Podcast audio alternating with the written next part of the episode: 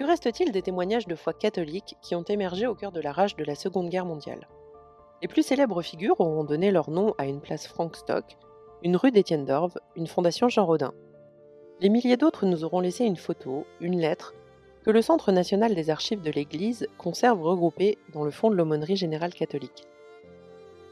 Ce sont d'ailleurs 21 de ces lettres que nous vous proposons d'écouter dans ce podcast. Un certain nombre de militants de la JOC, la jeunesse ouvrière chrétienne, font partie des prisonniers de guerre envoyés en Allemagne après la défaite de l'armée française en 1940.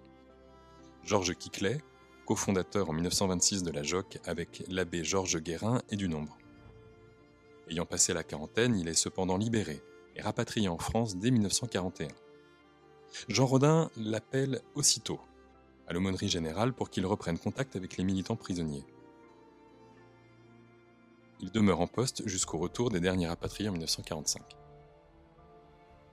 L'aumônerie générale demeure par ailleurs en contact étroit avec le secrétariat général de la JOC jusqu'à l'arrestation de l'abbé Guérin le 3 août 1943, puis avec le bureau clandestin qui lui succède.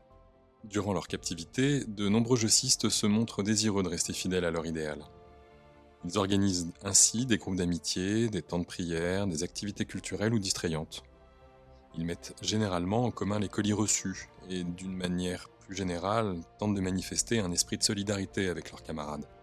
Certains font preuve d'initiatives plus poussées, comme Ligori Doumerou et Maurice Montacler, transférés au camp de représailles de Rawa-Ruska en Ukraine après une tentative d'évasion.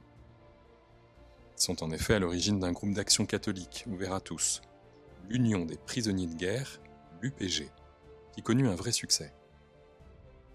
Parti de Rawa-Ruska, ce mouvement se répandit ensuite dans une dizaine de camps de prisonniers situés en Allemagne par le jeu des affectations de militants dans les commandos.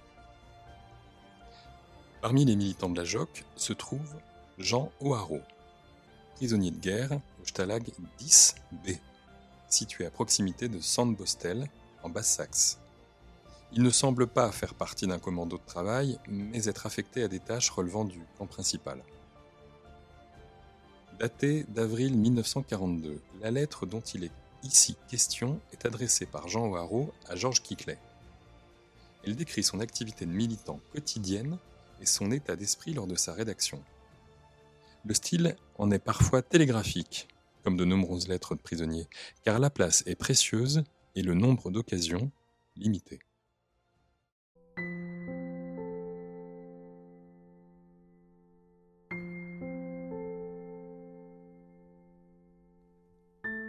« 15 avril 1942. Mon cher Georges, quelle surprise et quelle joie de te lire. Aussi, je m'empresse de te répondre en te promettant de t'écrire le plus souvent possible. Je ne te parlerai pas de notre vie puisque tu l'as connue, mais je vais te renseigner sur ce que nous faisons. D'abord, nous avons un CE qui va être élargi pour augmenter l'influence. Formule « Notre idéal ». Son adaptation à la vie présente et future. Depuis le début, je m'occupe des loisirs, ce qui me permet de veiller à la moralité des chants et pièces qui sont données.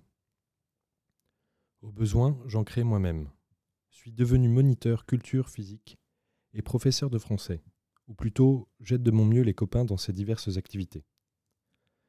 Fait lire par tout divers bouquins jocistes reçus. Avons obtenu de bons résultats.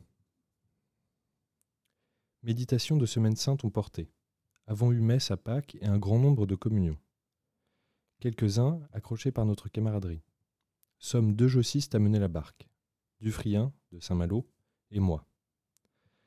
Avons, grâce à toutes ces activités, sans compromission, acquis bonne influence.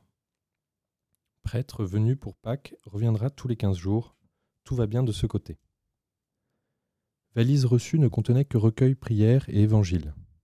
Bouquins adaptés à la mentalité de pratiquants, non informés ou à la masse seront toujours bienvenus. Bouquin JOC également, car c'est vers elle que je compte orienter les gars. À part cela, tout va bien. Microbe jociste beaucoup plus fort que cafard, maintient ce dernier à distance respectueuse. D'ailleurs, captivité me fait grand bien et devant la tâche à accomplir ici, je m'effraie parfois à la pensée d'être libéré trop tôt. Pourtant, je languis la classe autant que les copains. Mais parfois je ne sais plus ce que je désire. Les bonnes nouvelles que je reçois de ma fédé et de ma section sont une source de joie. Devant les progrès réalisés, malgré les difficultés, par notre JOC en marche, je ne sais dire ce que je ressens. Il me semble qu'il n'existe plus rien que notre idéal. Je suis heureux, très, très heureux. Merci de bien vouloir nous aider. Bien à toi en union de prière, vive la JOC du 15e anniversaire, Jean Hoareau.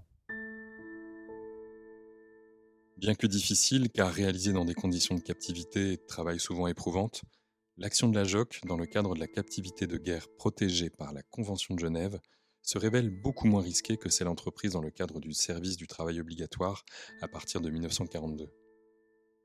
De nombreux jocistes sont alors victimes d'une dure répression par la Gestapo, dont Marcel Calot, béatifié en 1987. Ce podcast a été concocté par la direction de la communication de la Conférence des évêques de France et le Centre national des archives de l'Église. On vous invite à découvrir sur le site église.catholique.fr le dernier numéro de Documents Épiscopat à propos des archives de l'Église de France.